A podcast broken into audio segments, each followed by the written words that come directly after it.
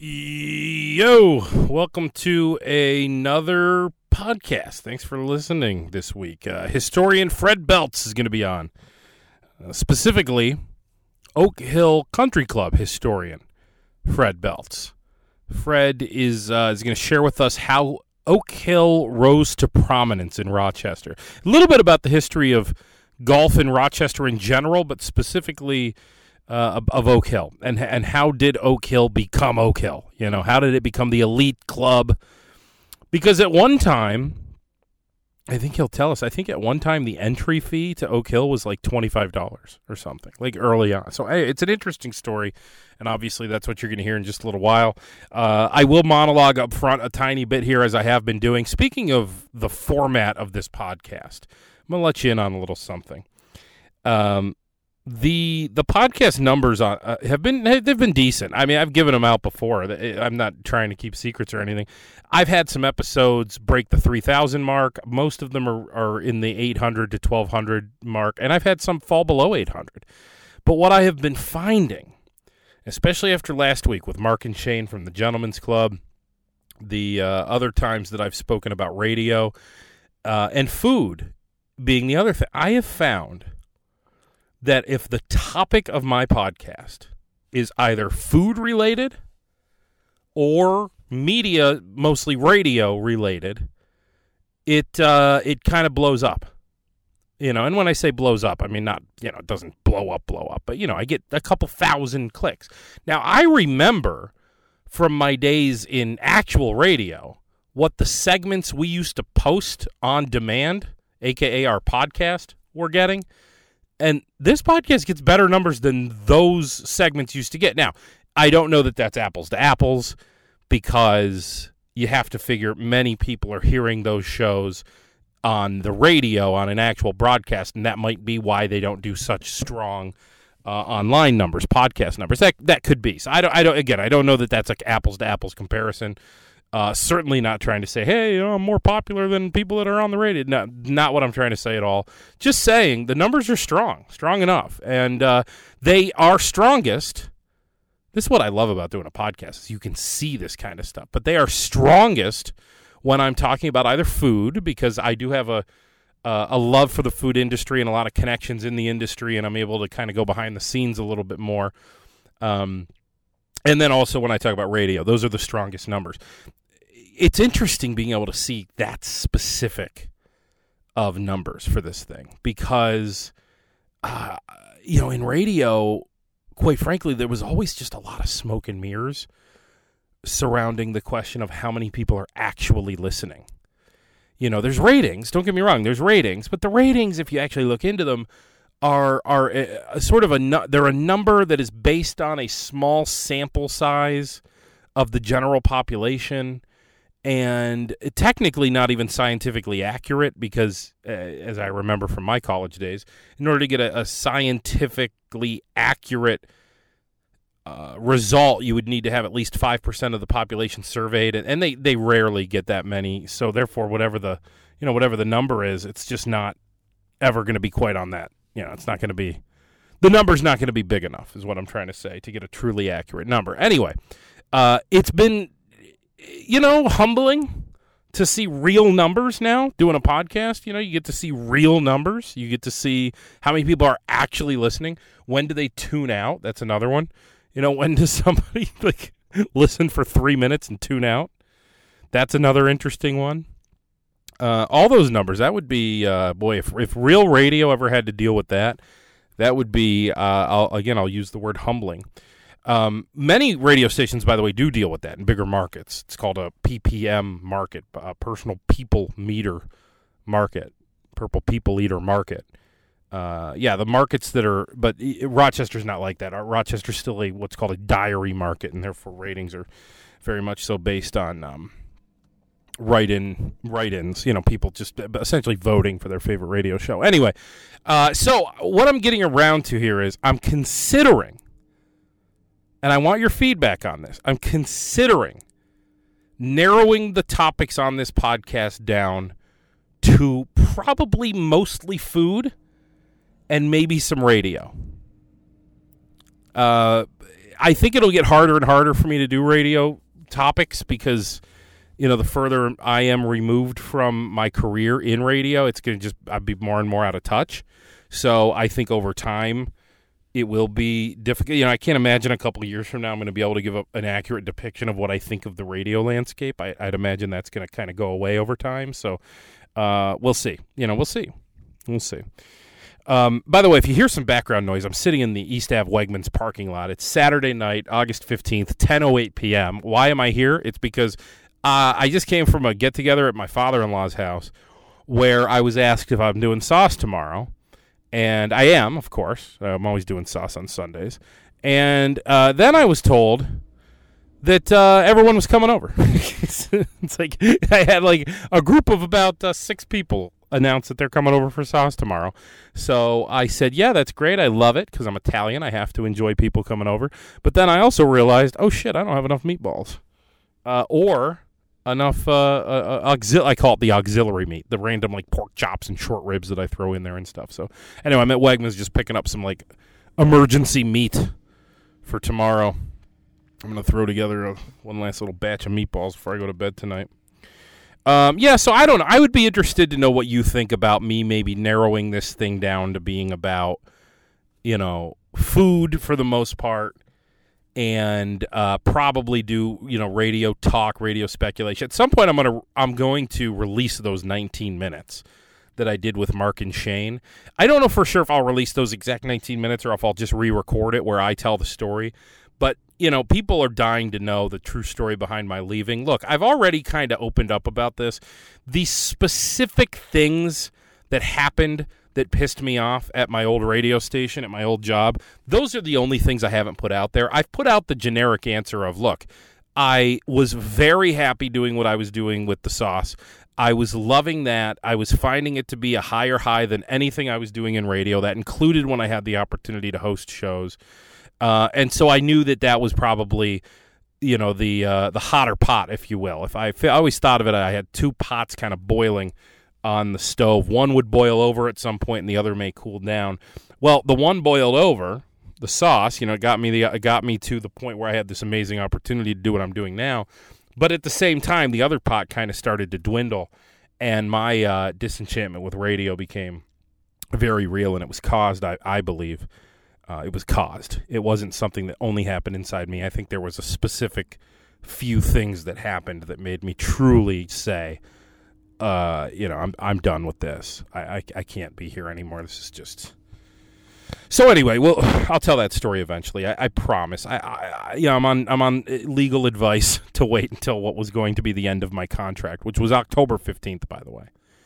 Uh, other stories I'll tell you is uh, I have been, and I want to keep these somewhat. I don't know to what extent I should talk about these. I've been approached by that's the other thing people keep asking me that I've never attacked on the podcast, and I'm not ready to tell the story yet. But yes, I have had a meeting with Entercom, uh, and yes, I have had a meeting with yet another group, and um, it, I think you'd be interested to hear the story because I'll just tell you this, and, and I will tell the story eventually, but it wasn't a straight up hey, we'd like to hire you to do a radio show.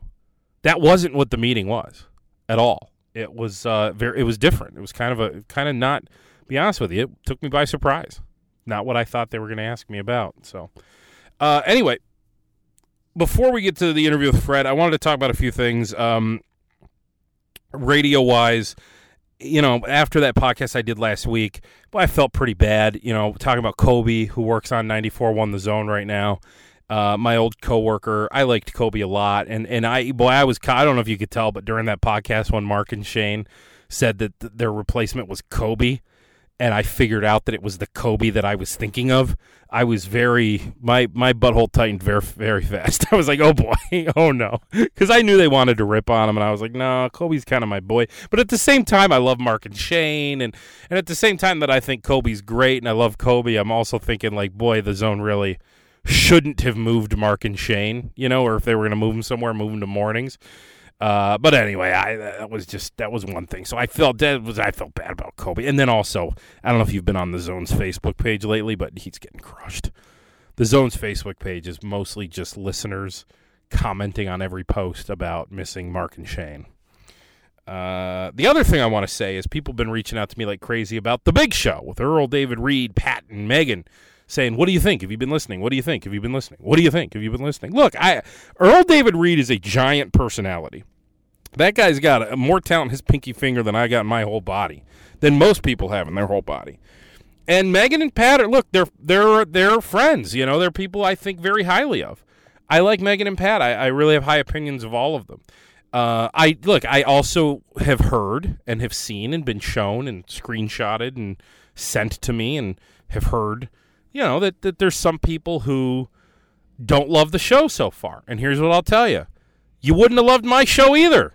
Two weeks in, probably would have taken me a while to click and figure out what I was doing. The the the you know they're gonna they'll click. They'll click or they'll figure it out. Something will happen. They'll be fine.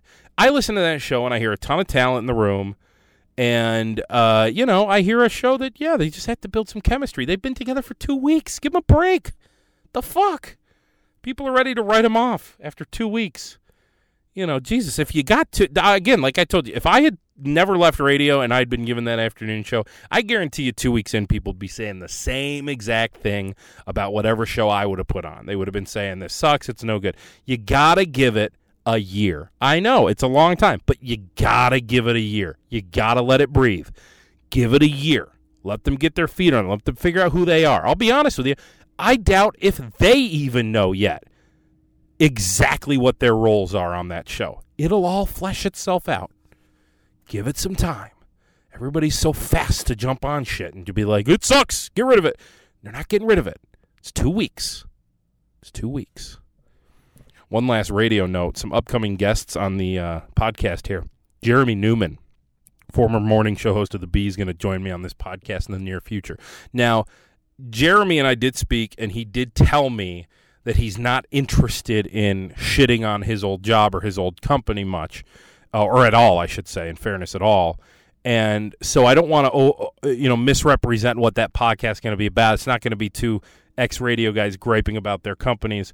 Uh, I will respect Jeremy's wishes. Um, I, you know, I feel like I have to ask him to what extent he's willing to or comfortable talking about it, but I, I'm not going to push him any further than just asking him what he's comfortable talking about the way it ended. That that'll be it. Other than that, I'm just interested in hearing about the guy's life, you know, who he is, what his past is like, how he got into radio to begin with a lot of those kind of questions, you know, what were some of his good memories?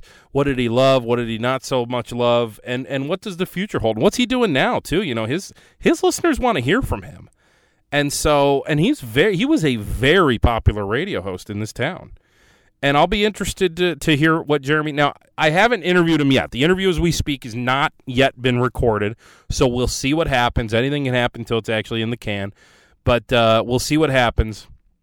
I'm looking forward to that. But like I said, don't expect it to be, you know, a tell-all or anything like that. Jeremy uh, did quite a bit of that on his Facebook page in the days following his release, anyway. So if you're really interested to see that, you can probably do that. Otherwise, I'm I'm just looking forward to having a conversation with the guy. I've never met him face to face, so that'll be good. Um, a couple other interviews. I've got Peels on Wheels coming up. I don't know if you know this, but there's a pizza revolution going on in this city right now. Doughboys Rock and Peels on Wheels are setting the town on fire with their mobile pizzerias. Also, Steph Hanna, uh, aka Sip and Savor, one of my absolute favorite foodie influencers here in Rochester. She's going to join me in the near future uh, as well. Um, two things before we get to the Fred Beltz interview. Off the topic of radio, one, the post office. Boy, you can't even joke. You can't even joke in 2020. Oh God! So the, you know this whole thing that's been going on with Trump, the post office. I'm not going to go into the actual story, but when I saw the post office was like trending, and I figured out why, I wrote a joke post about how I'm not a fan of the post office because they're unfair. Because you know when I put a check in the mail, tends to get to the uh, recipient within a day or two, but when other people put a check in the mail to me it could be weeks till I see the check. And it's a joke. It's a joke about how people will tell you the check is in the mail. You know, it's one of the famous, like the number one lie in business is the check is in the mail, right? The check is in the mail. It's the number one lie told. So it was a joke. And of course, I had to hide some comments from my Facebook post because people can't handle it. They can't handle it. the other thing, last thing I swear before the interview, is uh, two recommendations, documentary style recommendations. One Netflix and one podcast. The, the the Netflix is almost embarrassing for me to recommend just because I think I'm the last guy in the world to see it. But just in case you haven't yet seen The Last Dance, the Michael Jordan documentary, it is so good. I do not know why it took me a couple of months to watch this thing because I just finished it yesterday and it is so good.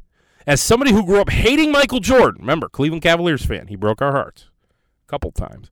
As somebody who grew up hating Michael Jordan, uh, this documentary made me love him. It did. It doesn't always shine him in the kindest light either, you know? Uh, and the other one is uh, a podcast called The Dream Podcast. And it's a podcast. There's two seasons out now, and I'm just about to wrap up season one. It's about the uh, pyramid scheme industry, or as they call it, the mar- multi-market, wait, multi-level marketing. Yeah, that's what it's called. Multi-level marketing industry, and kind of an inside look at this multi-level marketing. Because I'm sure you've seen on Facebook or Twitter or whatever. I'm sure you've seen your friends. Everyone's got some friends that are, you know, selling shampoo or oils or exercise routines or something. A lot of those things are very much so borderline pyramid schemes. And so it's a documentary that kind of does a deep dive on pyramid schemes. Really, really interesting.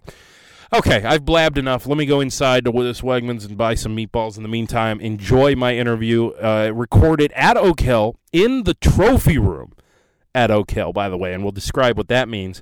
It is Oak Hill Country Club historian Fred Beltz. Enjoy.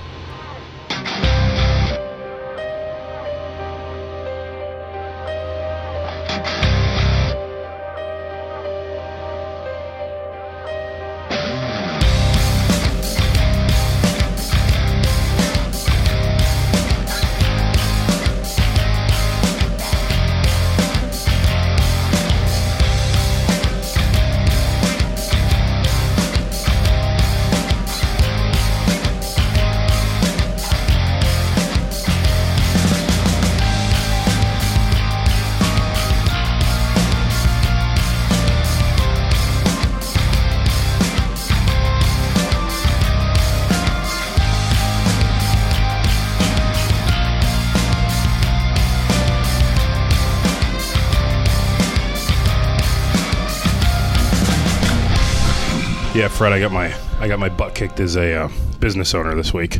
Uh, the uh, a kettle went down, and then after a kettle went down, a kid who I was sort of depending on, he was sort of the anchor of the second shift. Of course. called off, and of course. So that's what I'm. So I'm dealing with a professional nightmare today. So, Good, well, I appreciate good. you squeezing me in, though. Thanks for doing this. You're welcome. You're this is great. This is Fred Beltz. He's the historian here at Oak Hill. How long you been the historian here? Um, 15 years. Fifteen. So you're starting to like be part of the history at this point. Whoa. Yeah, I try to avoid that, but sure. Yeah, Fred. Uh, let's. We're going to talk about the whole thing. We're going to go Mm-hmm. back in time and talk about Oak Hill. Uh, really, what I find interesting is stories like Oak Hill, which is, you know, this is the elite. This is the club in Rochester. Yeah. But it, but it, on day one, it wasn't right. I mean, That's it, true. It had That's to earn true. its spot. So, yeah. How was Oak Hill actually founded? Who were the guys who said, "Hey, let's start a golf course"? Well, there were a group of um, roughly 20 um, business uh, business owners, uh, politicians, uh, uh, other professionals that came together in uh, 1901 and decided that uh, they wanted to form a golf club. Uh, golf was a relatively new sport in uh, North America. Was very well known in, in Scotland and Ireland for s- uh, centuries before, but in the U.S. it was really the late uh, 1800s, early 1900s that golf really started to take off. And in fact, the first golf course in this area was uh, the Country Club of Rochester, which was founded in 1895. And a few years later, a group of gentlemen decided that they wanted to uh, have a club as well. And so they uh, leased uh, about 60 acres along the Genesee River, where the University of Rochester is today and that area was known as Oak Hill. There was an Oak Hill farm there, and so that's how the name came about. And um, they formed their club. Uh, it was a, uh, a small uh, farmhouse uh, with uh, no running water, uh, kerosene lamps. You know, you changed your clothes in the barn out back. Um, you know, it was pretty straightforward. Uh, no gambling, no cursing. Uh, uh, you was know, a no gentleman's club. smoking in the dining room. No Ah. smoking in the dining room. Which uh, Was there any cost to join? Do you know at that yeah, time? there was. was Uh, it's some ridiculous number. I, don't- I don't know. It was maybe. Twenty-five dollars a year Wow. and a dollar a month or something like Yeah. that, and it, it was really by today's standards, you go, oh my. Yeah, right. But um, you know, and they they founded the club, um, and uh, Do you know what their average age were? Were these guys in their twenties, thirties, forties? Or I mean, you know, I really don't know. They were all established business people, so if I had to guess, I would say in their forties. Okay. You know, maybe maybe a little older, maybe a little younger, but by and large, I would say in their forties. okay, all right. And, um, you know, uh, so this farmhouse became their first clubhouse, and uh, it was right on the river, so there was uh, boating. A lot of people would uh, or, or sail uh, uh, from the club. Um, and everybody was having a great time, and um, uh, by 1911, the decision was made to expand from nine holes of golf to 18 and they built a new, very nice clubhouse at that point in time with a big porch out front and, and, and you know, a real clubhouse, not a converted, you know, farmhouse.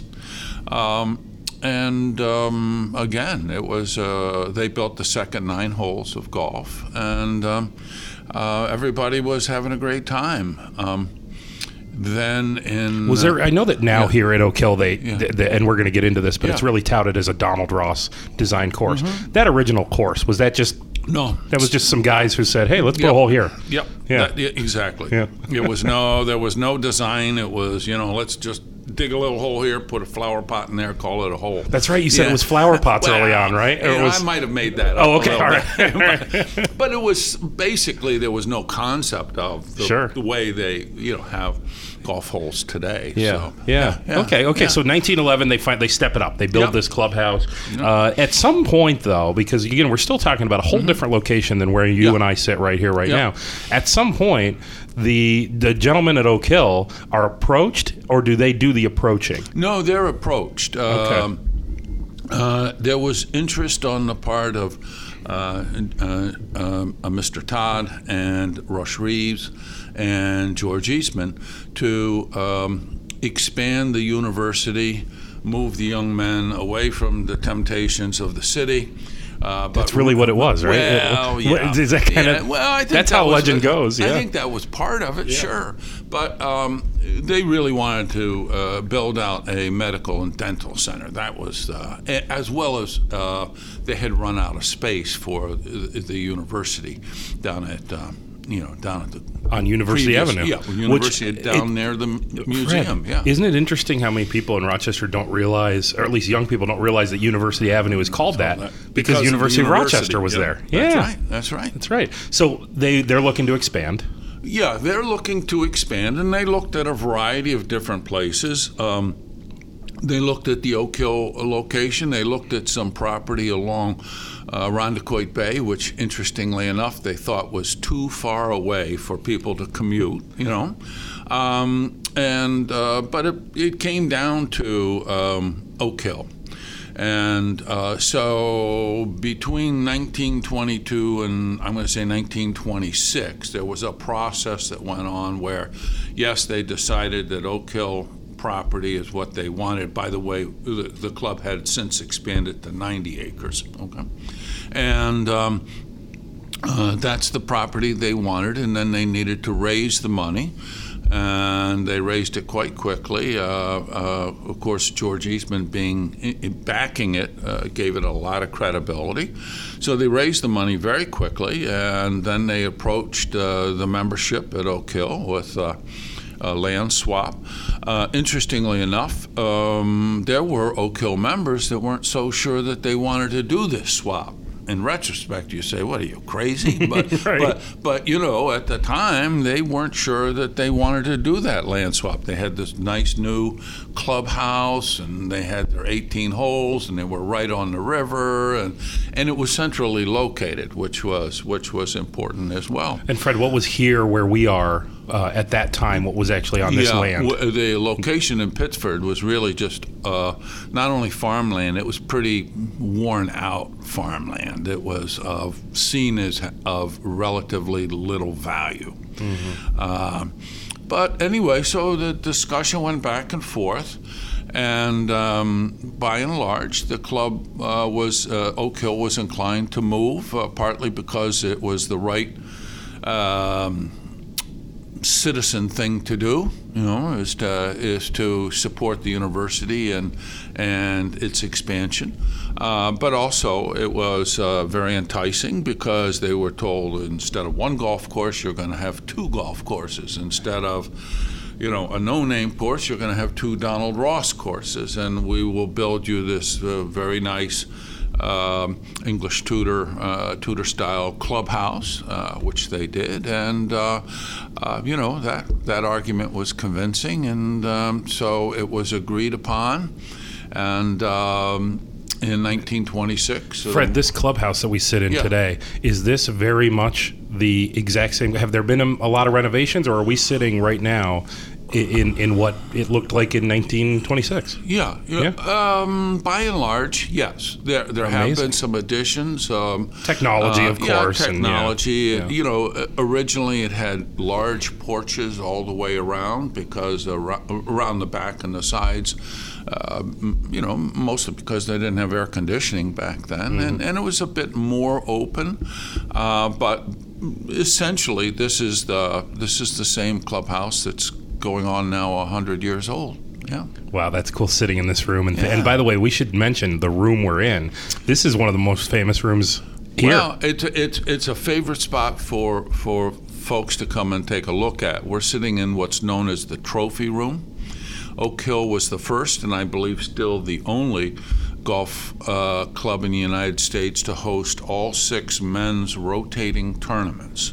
Well, what are those? Those are three of them are PGA tournaments, which is the PGA Championship, which we will host again in 2023, the Ryder Cup, which we hosted in um, uh, 95, and then the senior uh, PGA Championship, which we hosted in 19, uh, just last year, and uh, and previously in 08. And I should say we had the PGA Championship here in 1980, which uh, Jack Nicklaus won.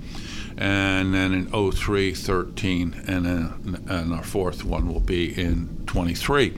So those are the three uh, uh, PGA tournaments, and then the three USGA, United States Golf Association tournaments, are the U.S. Open, which we hosted in 56, uh, 68, and 89, um, along with the Amateur, which we hosted in 1949. That was the first really significant tournament Oak Hill hosted.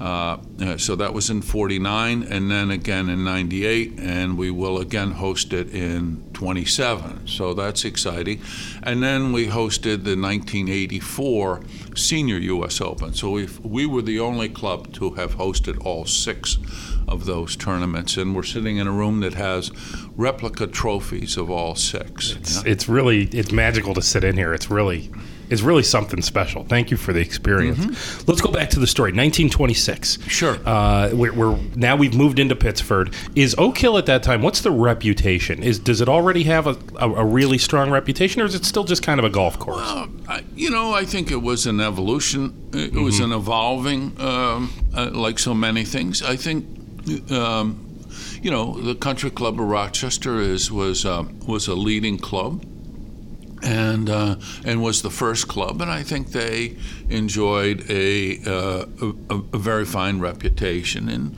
Perhaps uh, Oak Hill was uh, of, of equivalent stature, maybe not quite yet, but perhaps. Yeah. So we're Yeah. into the Donald Ross era now, right? In our story, where he's going to actually, you know, he comes and designs this course. He comes and he walks the property and he assures the membership, yes, this is this is great raw material for for uh, for a golf course. And so, for anyone who doesn't know, who is Donald Ross?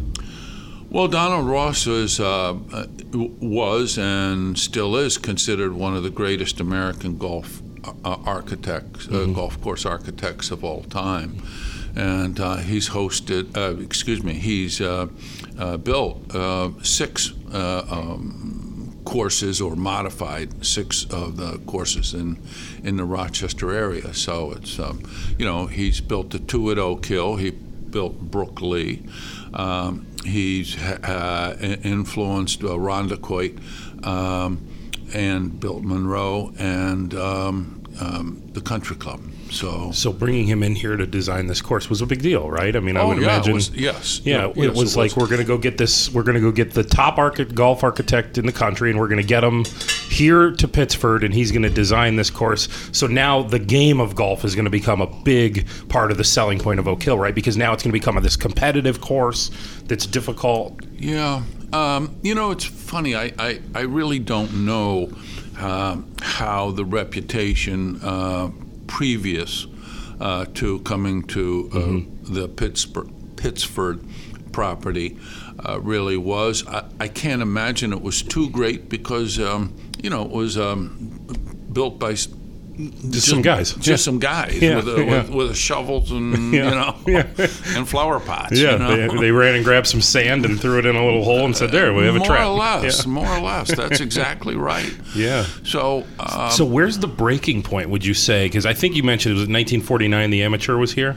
yes. So how do we get to? Let's get to the point where Oak Hill emerges on sort of a national stage. Okay. So, um, I, in my mind, uh, the first opportunity that the world, the golfing world, had to see Oak Hill and uh, to recognize it as something special was in 1934. 1934 was the centennial of Rochester's incorporation, and it was also the 20 year anniversary of Walter Hagen's first U.S. Open win. Uh, and so the tournament was called the Hagen Centennial. And uh, this is now 20 years in. Walter Hagen is is world renowned as one as the finest golfer, the finest professional golfer. Um, you got to make an argument for Bobby Jones there as an amateur, but uh, and not a tough one to make either. but um, you know, and so he, there, this tournament was was hosted at Oak Hill, and. Um, Walter Hagen basically invited all his golfing buddies and said, "Hey, we're having this tournament, and I'd love to have you come here." And and um, some, you know, some very all of the great golfers who were, you know, uh, of that era came and, and played here. And I think that was the first time people went, "Wow, this is, you know, this is pretty nice. This is sort of special." Um, you know, things didn't move quite so quickly back then. Uh, but in uh, 1941, which would be seven years later, uh, Frank Gannett, who was a member at Oak Hill and obviously the publishing newspaper uh, company, um, sponsored what was known as the Times Union Open. Uh, Times Union, for those who don't know, was the afternoon newspaper in Rochester forever and ever. And so in 1941, uh, it was the Times Union Open, which was won by Sam Snead. And uh, and then and then the next year, uh, 42, they almost didn't have it because of the war. There was uh, some concern that, you know, it's not proper to be going out and having a sporting event and enjoying yourself when men are dying, you know, in in, Sure. in a war. Right. Uh, but um, you know, people realize, wait a second, you know, uh, to a certain extent, it's important that we keep, uh, you know, our normal lives going as much as we can. So anyway, in 1942, um, the Times Union Open was hosted again. This time, uh, Ben Hogan won.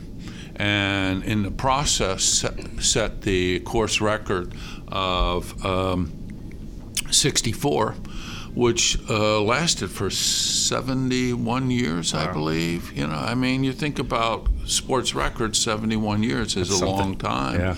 it was tied by Curtis Strange in 1989 in the U.S. Open, but it wasn't. Uh, it wasn't until uh, uh, Jason Dufner in uh, 2013 shot a 63, and some some would make the argument that the course was set up uh, on the easier side by the PGA, and because um, they control the setup of the course, as well as um, we had had rain, so the, the greens were soft and holding. So it was, um, um what do I want to say, the stars aligned for uh, and, that's not, and that's not taken away from Dufner. Oh, he's a great golfer, of course. Yeah, yeah. But but but, but uh, the stars helped. aligned. It yeah. helped. Yeah, yeah. and and so that was. Um, um, so um, 41 and 42 were uh, the Times Union Open, and then in 1949, um, uh, Oak Hill hosted the United States Men's Amateur, and people today, the amateur today is kind of a not viewed as perhaps a major tournament, but in 1949 it was very much a major tournament. And people need to remember that when Bobby Jones uh, won the four majors in a single year, the Grand Slam, uh, it was the British Open, U.S. Open, the British Amateur, and mm-hmm. the U.S. Amateur. Those mm-hmm. were the four tournaments that were considered the really big tournaments of that era. So to host the U.S. Amateur in '49 was was really special. That's kind of you know that's saying, hey, we're here and and and uh, we're important. And it was a uh, you know Charlie Coe won. Uh, he was one of the great uh, amateur golfers of all time. I think he still ho- holds the record for low amateur at Augusta. I mean, he's I don't know half a dozen times he was low amateur. Came within a stroke of winning the the uh, uh, the Masters one year. So. Um, Charlie Coe was was the winner, and um, uh, that really set uh, Oak Hill off on a path. So it was really that 15 year period from 1934 when Walter Hagen mm-hmm. has his golf buddies here, yeah. all the way to 1949. You host that amateur uh, right. event. That's now now Oak Hill's on the map. 1949, yeah. it's official. We're it, here. It, it is official. Yeah. because this is this is a major tournament. Yeah, and you know, and one of the major governing bodies of golf has said, "Hey, we want to host our tournament at your location." Mm-hmm. So that, that, that was big. That and was now you really guys are just off to the races after 1949, right? Yeah, I mean, it, it, there were some fits and starts. Um, the 49, and I think I think the USGA was uh, frankly wowed. I mean, uh, uh, well, there's one uh, quote. Um, I believe it was. Uh, um, I believe it was Joe Dey. I'm not. I'm not sure who said, uh, "Where have you been all these years?" You know. I mean, it's just. It, it, was just recognized as a special course, and um, so um, that's that's 49, and then uh, we were asked to host the 56 uh, U.S. Open, which you know that that puts the gold seal on everything, and uh, so we hosted the 1956 U.S. Open uh, won by uh, Dr. Middlecoff. Um, and it was a, uh, a, glorious finish. He, you know, um, it was. Um, it, Middlecoff is is um, maybe not a household name today, but at the time he was a um, a, a, major uh, uh, golfer, and um, um, Walt, uh, Ben Hogan was here again um, in '56, looking for his fifth U.S. Open. It didn't happen, but. Uh, yeah. Can we talk about the actual course for a second? The uh, sure. uh, the original Donald Ross design. Yeah. Then I think at some point, and maybe I'm skipping ahead in the story. Forgive me if I am. Mm-hmm. There's a slight alteration made somewhere, right? Well, there's a slight. I think it's a little bit more than slight. Oh, you're right. You told me yeah. some of the members really sure. really didn't like it. Right? Happy it was, with it. Yeah. yeah. So there there are two courses at Oak Hill, and th- there's the West course which is not the quote unquote championship course. Now, keep in mind, 1926, there was not a, no such thing as a championship course. Yeah.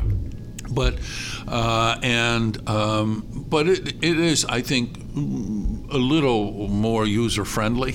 Okay. Yeah, yeah. The fairways are a little wider, uh, um, but it's it's it's every bit a handful. Uh, you know, the, the, greens are very very subtle and tricky. Is it, is it fair, do you think, to say it's the second best course in Rochester? I would say that. I Yeah. think there are there are folks who would disagree, but I, I, I think if it wasn't for the East course, the West course would be seen as the Right. the best or the the finest, Sure. most challenging course in in the Rochester area.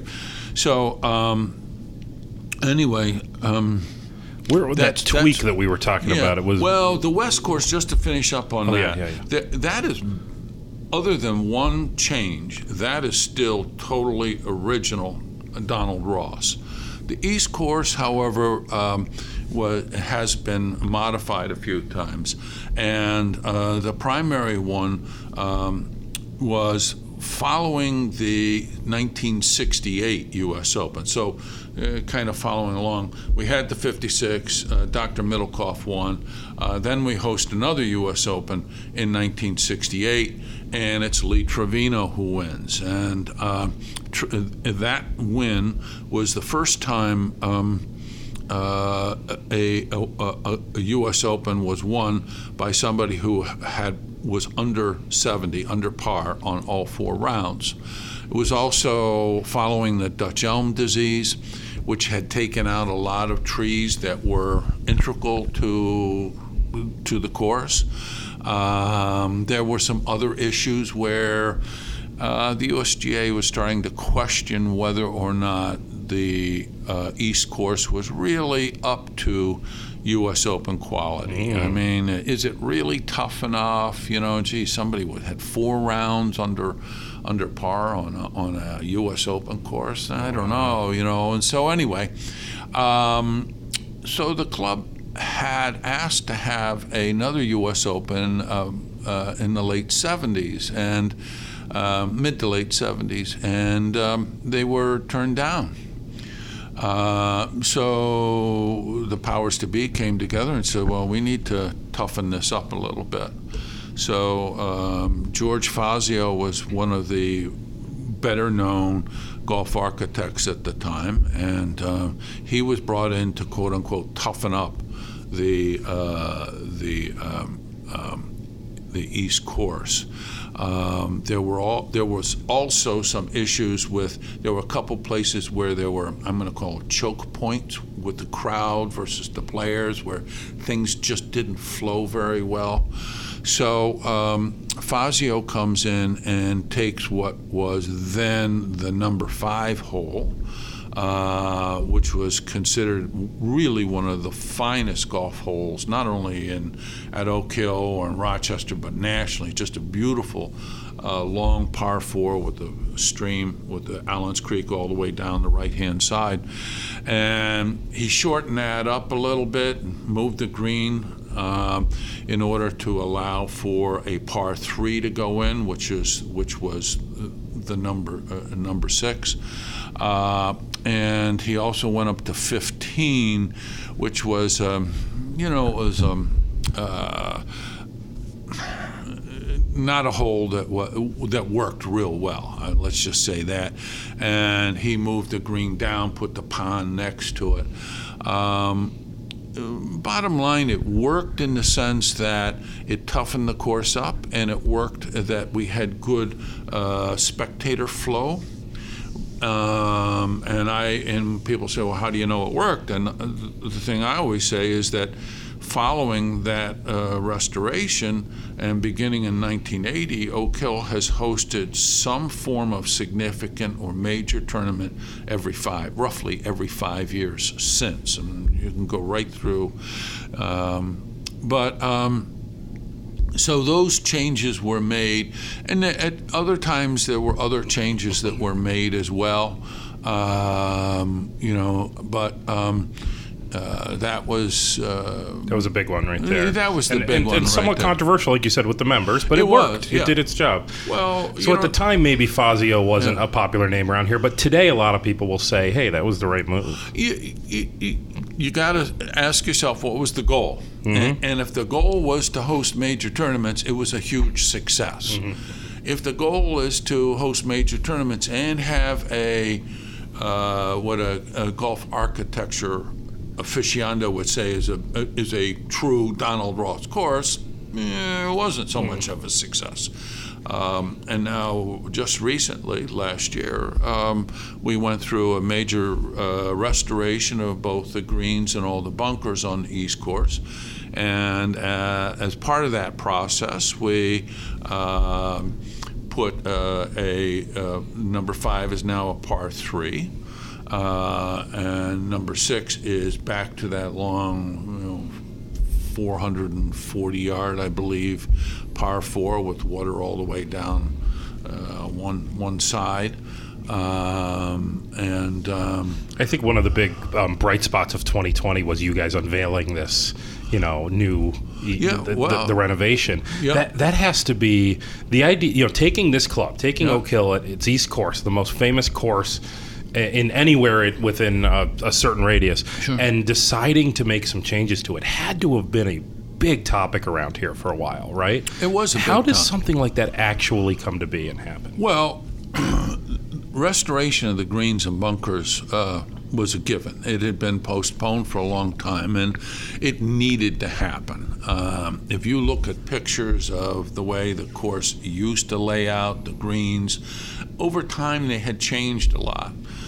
Somebody hitting out of a sand bunker, you know, day after day, month after month, the sand begins to build up on the course, and imperceptibly, but nonetheless, um, the shape of the green changes, and um, and that limits where they can put holes. Uh, it makes it more difficult to maintain the course because you, all of a sudden, you have this thick bed of sand that the grass is growing on. So um, those things all uh, needed that that all needed to change. Um, and when we were looking at that, and then the suggestion was made: well, if we're doing all of this and we have all the construction equipment and the people here and everything else, why don't we think about uh, going back to uh, closer to Donald Ross course? Truthfully, I'm not a golf architect enough uh, person to to have appreciated the fact that three of the holes really weren't Donald Ross holes. Uh, they didn't look like Donald Ross, uh, but you know, folks who uh, are, are really good at that stuff knew it, and they said, "Hey, let's go back. Let's let's let's correct some of these changes that Fazio did." Ba- back in the late 70s. And um, so, um, And Fred, I, I know that uh, I know that you're not necessarily a golf architect Yeah, expert, yeah. and, and I don't want to put you in a tough spot by asking this, but what what is a Donald Ross look? And and you know, again, I. I, I was going to say I don't know either. I'm not a golf architect yeah. guy either. I don't know exactly. I'm sure it's Googleable, but I'm assuming somebody who really knows the game can look at something yeah, some, and just say, I, I, you know, there, Yeah. there is a subset of golfers who uh, really get into the architecture of the course. I do know that there, for example, on 15, um, Ross would not have put a pond next to a green. Okay? So that was very non Ross like. And so that was one of the reasons why that that green was. Uh, that Yeah, I, green that, was that, that just it must. It's interesting to me because of how protected this this course is. That Mm-hmm. it's interesting to me that you know that that it happened. That everyone kind of came together and said, "Hey, you know what? Yeah, we're going to make some changes. Let's make some changes here." Well, what I was the mean- vote? Was there a vote Yeah, at the end of the day? well, you know, we went out and and got uh, Andrew Green, a very fine uh, young golf architect, and uh, he worked with Jeff Sluman. Uh, you know, who's a member here, but also, uh, you know, a major championship winner and, and a great professional golfer. Um, and um, so they went through and built out the design, and then there were a, a series of town hall meetings where the membership came together and saw what the plans were and had lots of opportunities to ask questions and so on and so forth. There was a vote. Uh, a, a strong percentage of the membership voted, and it was um, it was a very positive vote. It was not a squeaker. It was it was a Great. good positive vote. Yeah. I will say that as we went started the process and trees, a lot of trees were coming down. I think some folks had second thoughts. You know, it didn't look. It, you know, when you're ripping out trees and um, there's a period of time where things Doesn't don't look- things yeah. don't look good. Yeah. Okay, uh, but as as the as the new greens uh, and uh, holes were built, um, people saw it, and uh, I, I think it's almost universally now. Uh, people feel that uh, hey, it was the right thing to do. Yeah, I was lucky enough to be out there a few weeks ago, Yeah. and it's it's beautiful and it's really opened up with the trees gone. Yeah. There's times where you look around and you just and you just feel like you're in golf heaven. Yeah. you know, it's it's incredible. Well, and there's some vistas that we just didn't have before. I had some folks up here, their their grandfather was an honorary member, and so sometimes as historian, I get to give people the quote unquote history tour or historians tour. And we walked out on the end of the Hill of Fame, and we were standing out there, and the vista that you can see from there. Uh, from one and thirteen and all the way over to, you know, five, six, seven, eight, uh, is just gorgeous, you know, and just go and, and you wouldn't have seen it before. So um, we're coming around. We're coming around. Yeah, yeah. yeah. So uh, now back to the kind of the history. 1980, uh, Nicklaus wins here. He did. all, all the way into modern times. I mean, you had every big golf, any famous golfer, anyone anyone's ever heard of has golfed at Oak Hill. Oh, and then some. Yeah. Yeah. So 1980 was well, 1980 was the first time the uh, the golfing world came to see the now quote unquote Fazio revised uh, golf course. And again, the question was, will will it? How tough will it play? Well. Um, um, uh, Nicklaus was the only player out of the entire field to be under par after 4 rounds. So, I mean, there was no question that all of a sudden the course is plenty tough for the professionals, you know. Nicklaus was the only one uh, under par. And so that was 1980. And then in 1984, the USGA came to us and said, hey, we're in a little bit of a jam.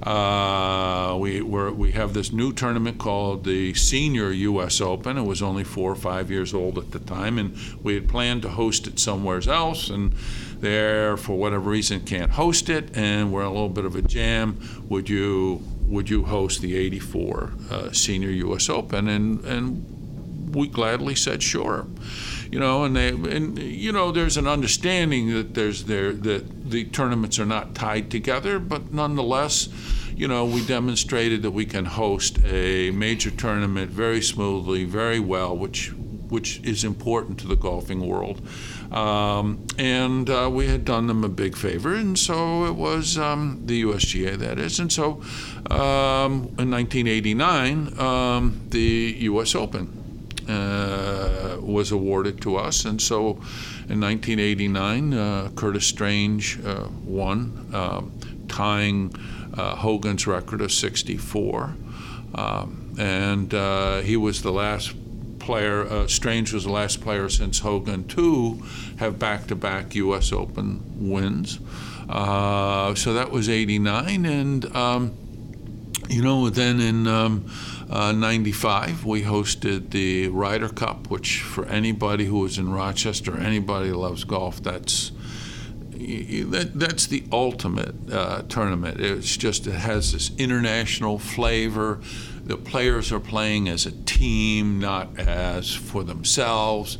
Uh, and there's just this wonderful spirit of, of enjoying golf and, and uh, rooting for your country as opposed to a particular golfer. That was 95. And uh, the Europeans won, uh, which was a bit of an upset.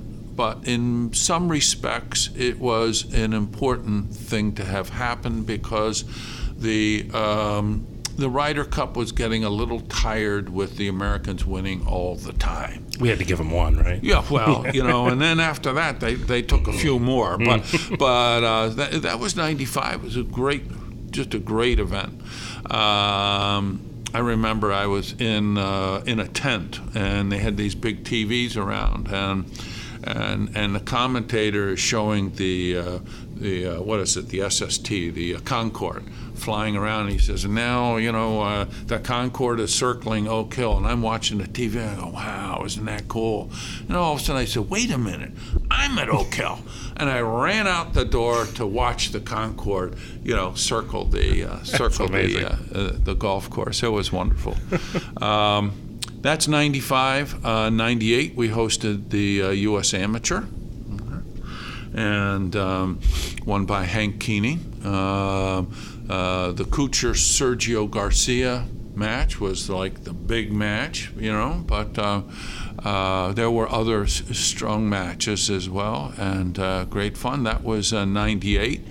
And then in 03, we hosted the uh, PGA Championship, which uh, you know, uh, Shaun Micheel won with that fabulous shot into 18 on the on the last day to, you know, from 175 yards out to two inches, and we have a plaque uh, on the 18th fairway on the left side, 175 yards out, where where he hit from, and.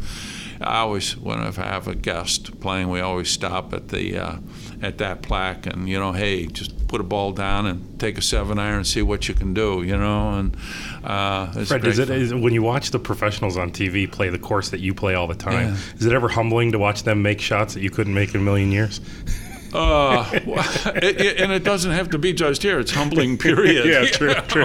But Yeah. when it's the exact hole, when you go, Yeah, well, I played that hole last I Wednesday, yeah, and yeah. I didn't make that shot. That's that that no, it's it's very true. It's very true. You know, Mm-hmm. uh, and I know how tricky those greens are, and it just uh, it, I marvel at how well those guys play. Right, you watch know. them, and then you go, well, why isn't it so tricky for them? Yeah, well, it seems you like know, they know something I don't know. Well, they also do it all day long, true. and they hit That's you know 300 balls and make 150 putts every day. That's right, You know that's that right. kind of you know. I don't. I don't do that. Yeah, right. Yeah. So that was 03, and then um, then 08, Jay Haas uh, won the uh, uh, senior uh, PGA championship.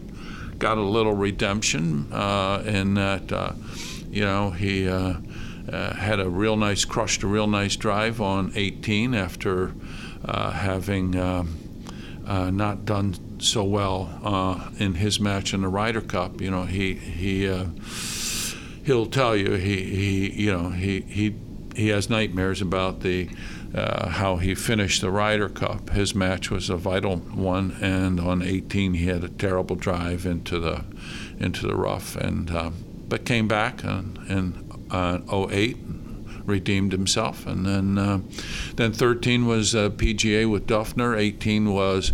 Uh, um, uh, the uh, another uh, senior PGA champion, uh, 1819, excuse me, was the was the uh, Senior PGA. That was a lot of fun. I was here. I liked Yeah. the the integration with KitchenAid was a lot of fun for me too. They had that like cooking demos going Yeah, out out in the parking lot. That They was did, that was the driving range, right, where they had that whole That's thing set up. exactly where it is. That yeah. was really cool to see that Yeah, as well. yeah, and so what's 2023 is next, right? 23 is next. That'll be a PGA championship. When do you actually start to prepare around here for 2023? Well, 'Cause that's uh, a long prep, isn't it? Yeah, it is. I mean, i- i- in, subtly in the background, things are going on now. I mean, you know, people are, you know, putting the committees together, the major committees, and then, uh, you know, they'll start to fill those committees. And, you know, uh, I would guess, and I don't know, so this is just me, but I, I would guess the PGA will send its people in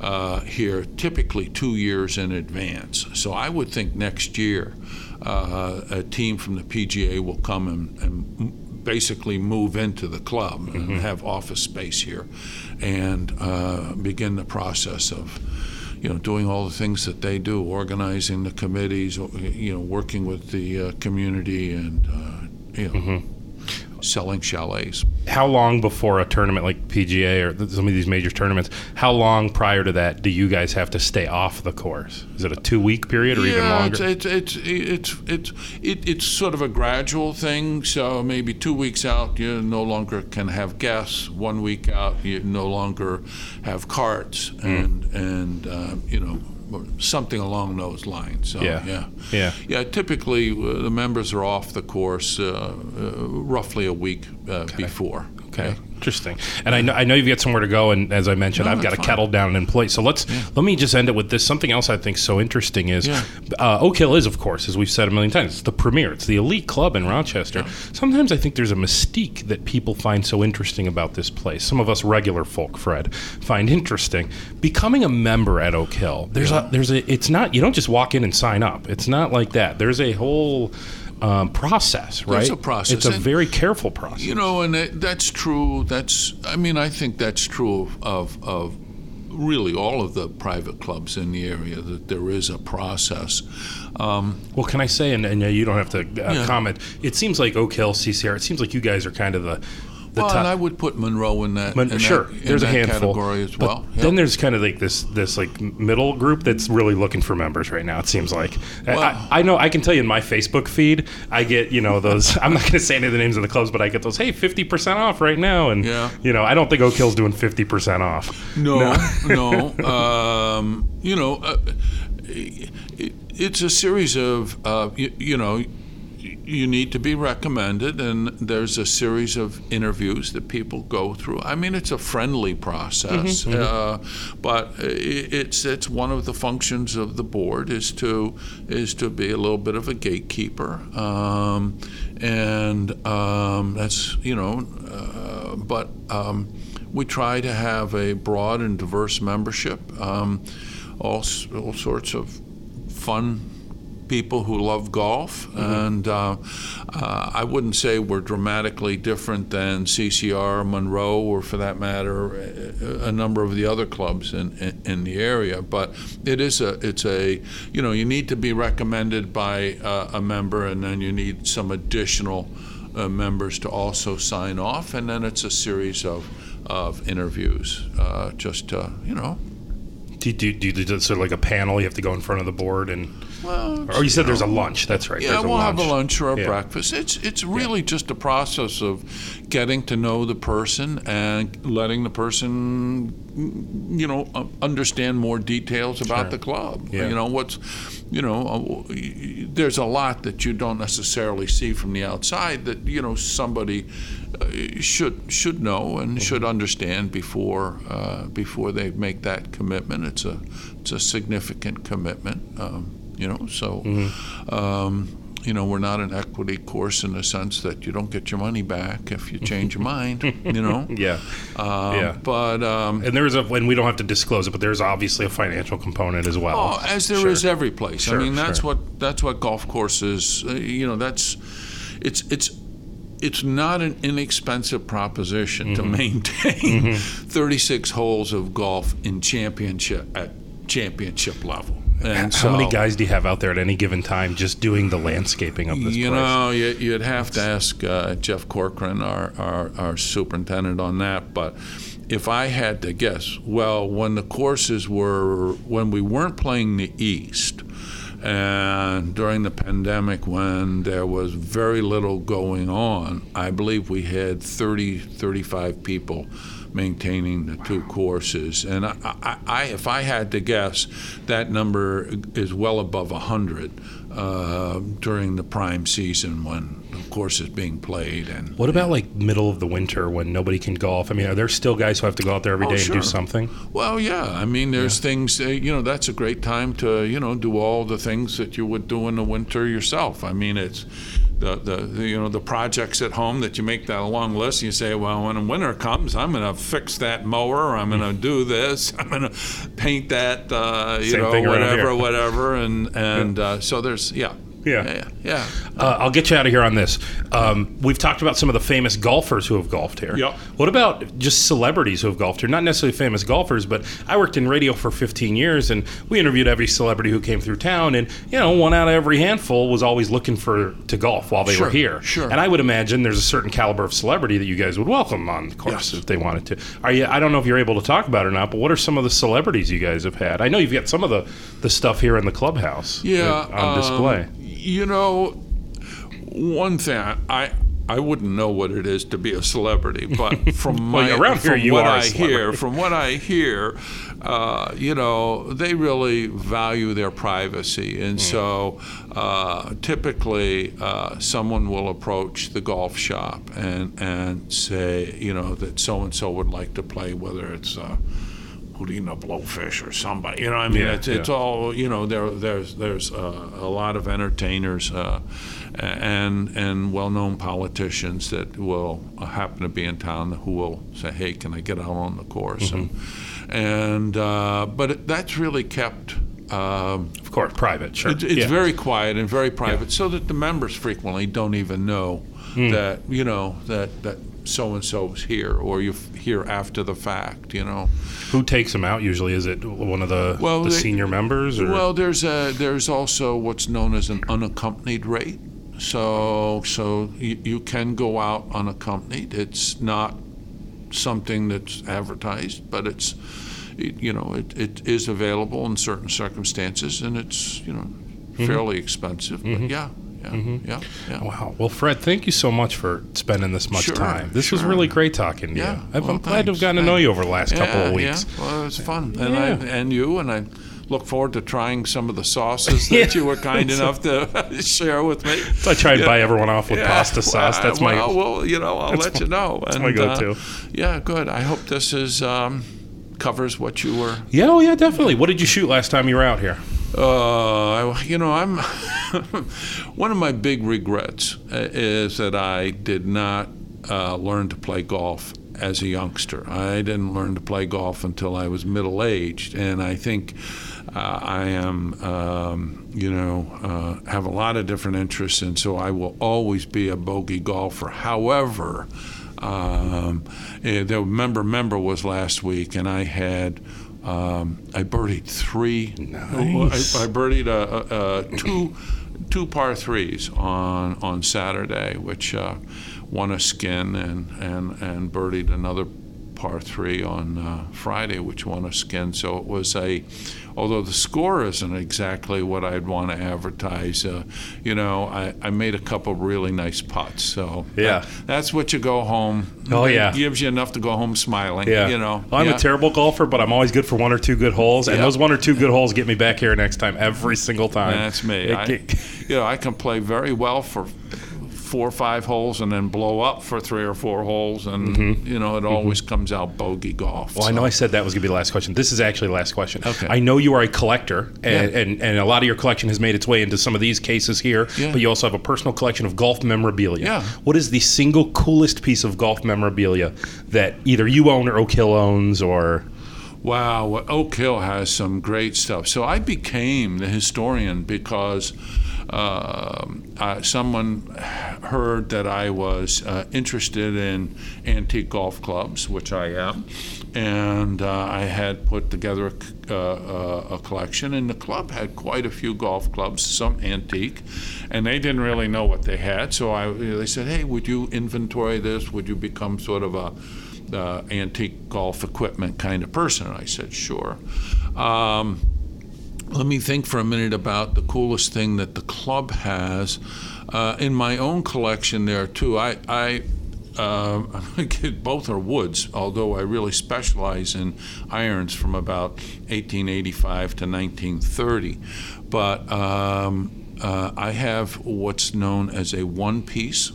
It's a brassy, uh, which is like a three wood, uh, made from a single piece of wood. It's it's it's steamed and shaped, and so you know there's no shaft and hosel into the head. It's a single piece of of, of wood.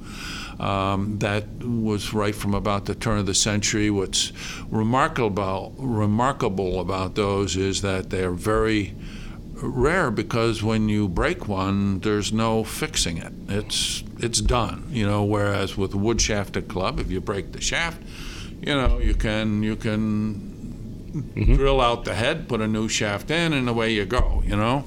Um, so uh, that uh, this is a, a John Dunn one piece, which is uh, pretty rare, and then I have a uh, uh, uh, all original beech head driver made by Tom, old Tom Morris. And by the way, by the way the logo is on the top of the of the the head, uh, I, I can identify it as having been made at his shop when he was at his shop. People don't realize, and this is how I really got into collecting this stuff, is that the markings on golf clubs, on old golf clubs, are very much like hallmarks on on silver. That if you know how to read them, you can know who made it, when it was made, where it was made, so on and so forth. And you know, I started out thinking, oh, I'll collect all the uh, cleek. They're called cleek marks. I'll collect an example of every one, only to later find out that there are thousands of them. So that never happened. But you know, at one point in time, I'm slowly selling stuff off. I had maybe 400.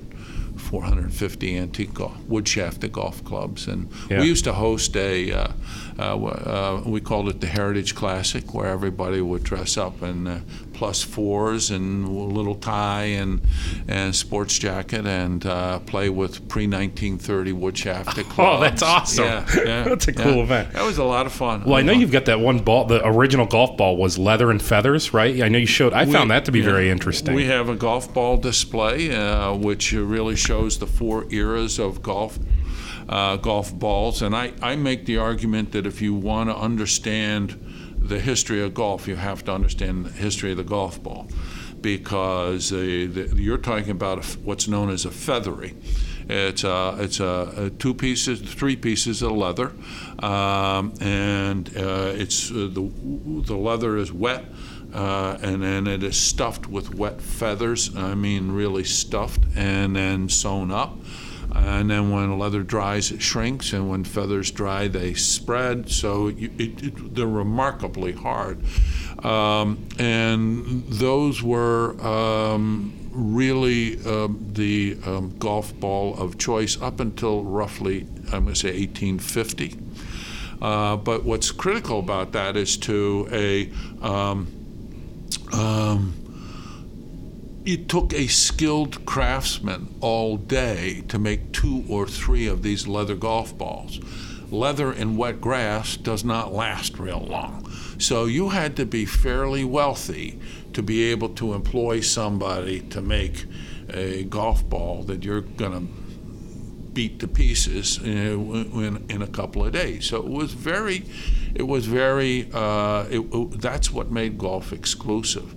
Also, to hit a feather ball, you don't want an iron, you want a, a gentle wood club. So the ergonomics of the swing was different, the nature of the equipment was different, who could afford to play was different. Uh, in 1850, the gutta percha ball came along, and um, an unskilled craftsman could make two or three dozen in a day. So all of a sudden now there wasn't that financial barrier to to uh, to playing golf because uh, tho- they were relatively cheap and they lasted a long time. But you you needed an iron. You know, it t- required a a, a uh, an iron to hit because these are you know gutta percha ball It's really a rock. I mean, it's a, it's a, you know, I mean, it's hard as a rock, and uh, and so it would, uh, you know, quickly damage the more uh, delicate clubs used with feather balls. And then from the solid gutta percha, we went to the wound golf balls, and people my era. Uh, age group uh, know that when, as a kid, you took a golf ball apart, it was uh, like five miles of rubber bands inside, and then there was a little center, and that's those were wound balls, and um, they were called bounding billies because they would go. You know, they really flew, but you never knew where. You know, um, and the wound ball was really it was it was improved upon and improved upon, and really played by the professionals uh, right into uh, the early, uh, you know, uh, uh, 2000s, and it wasn't until the Pro V came along, you know, the Titleist Pro V with the uh, with the softer outside and the harder uh, inside that that it gave uh, uh, golf. Uh, you know, re- uh, that sense of being able to get distance while at the same time have feel. And uh, so those are the four eras the feather ball, the gutta percha, the wound ball, and now back to the one piece uh, balls that we have. Um, we have golf clubs from a number of presidents. We have golf clubs from uh, a number of uh, personalities. Um, there was a gentleman, he wasn't the historian, but there was a gentleman who had a golf display here. Um, and he was well known. He was a good golfer, and he was kind of well known in those circles. And when someone of note would come to Rochester and, and play Oak Hill, he would ask for a, a, club from the bag. So we have a extensive collection of, of golf clubs that are not of great value in and of themselves, but they are because of who gave them to mm-hmm. us. I mean, you know uh, Bing Crosby, Jackie Gleason, Gerald Ford, uh, uh, Donald Ross. Um, you go on and on and on. I mean, you, you you almost can't name a top player who hasn't who, who hasn't given a club to, to Oak Hill, and, and so that's that's pretty special.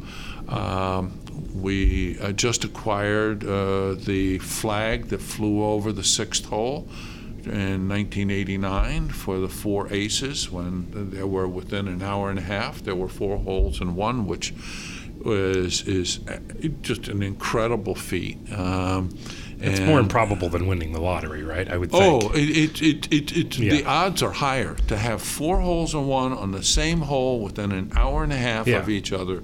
Uh, is better chance of getting struck by lightning, better chance of winning the lottery. Yeah, better chance of winning the lottery and then immediately being struck by lightning. Yeah, yeah. You know, I mean, it's right. it's yeah. Um, um, so.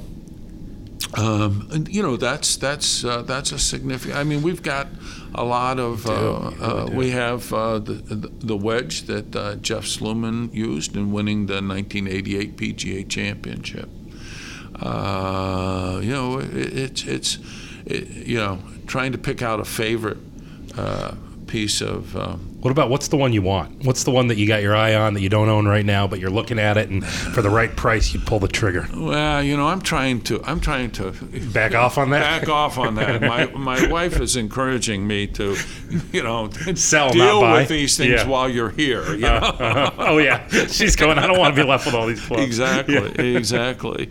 Uh, yeah. But there are uh, I'll tell you something I don't have that the club does have uh, that I, is is really a lot of fun.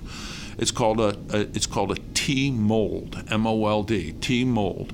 And uh, before people used the wooden tees or the plastic tees that we're used to today, um, they had a, a, number of different ways of teeing golf balls up. One is to just kick up a little bit of dirt and then balance the ball on that piece of dirt.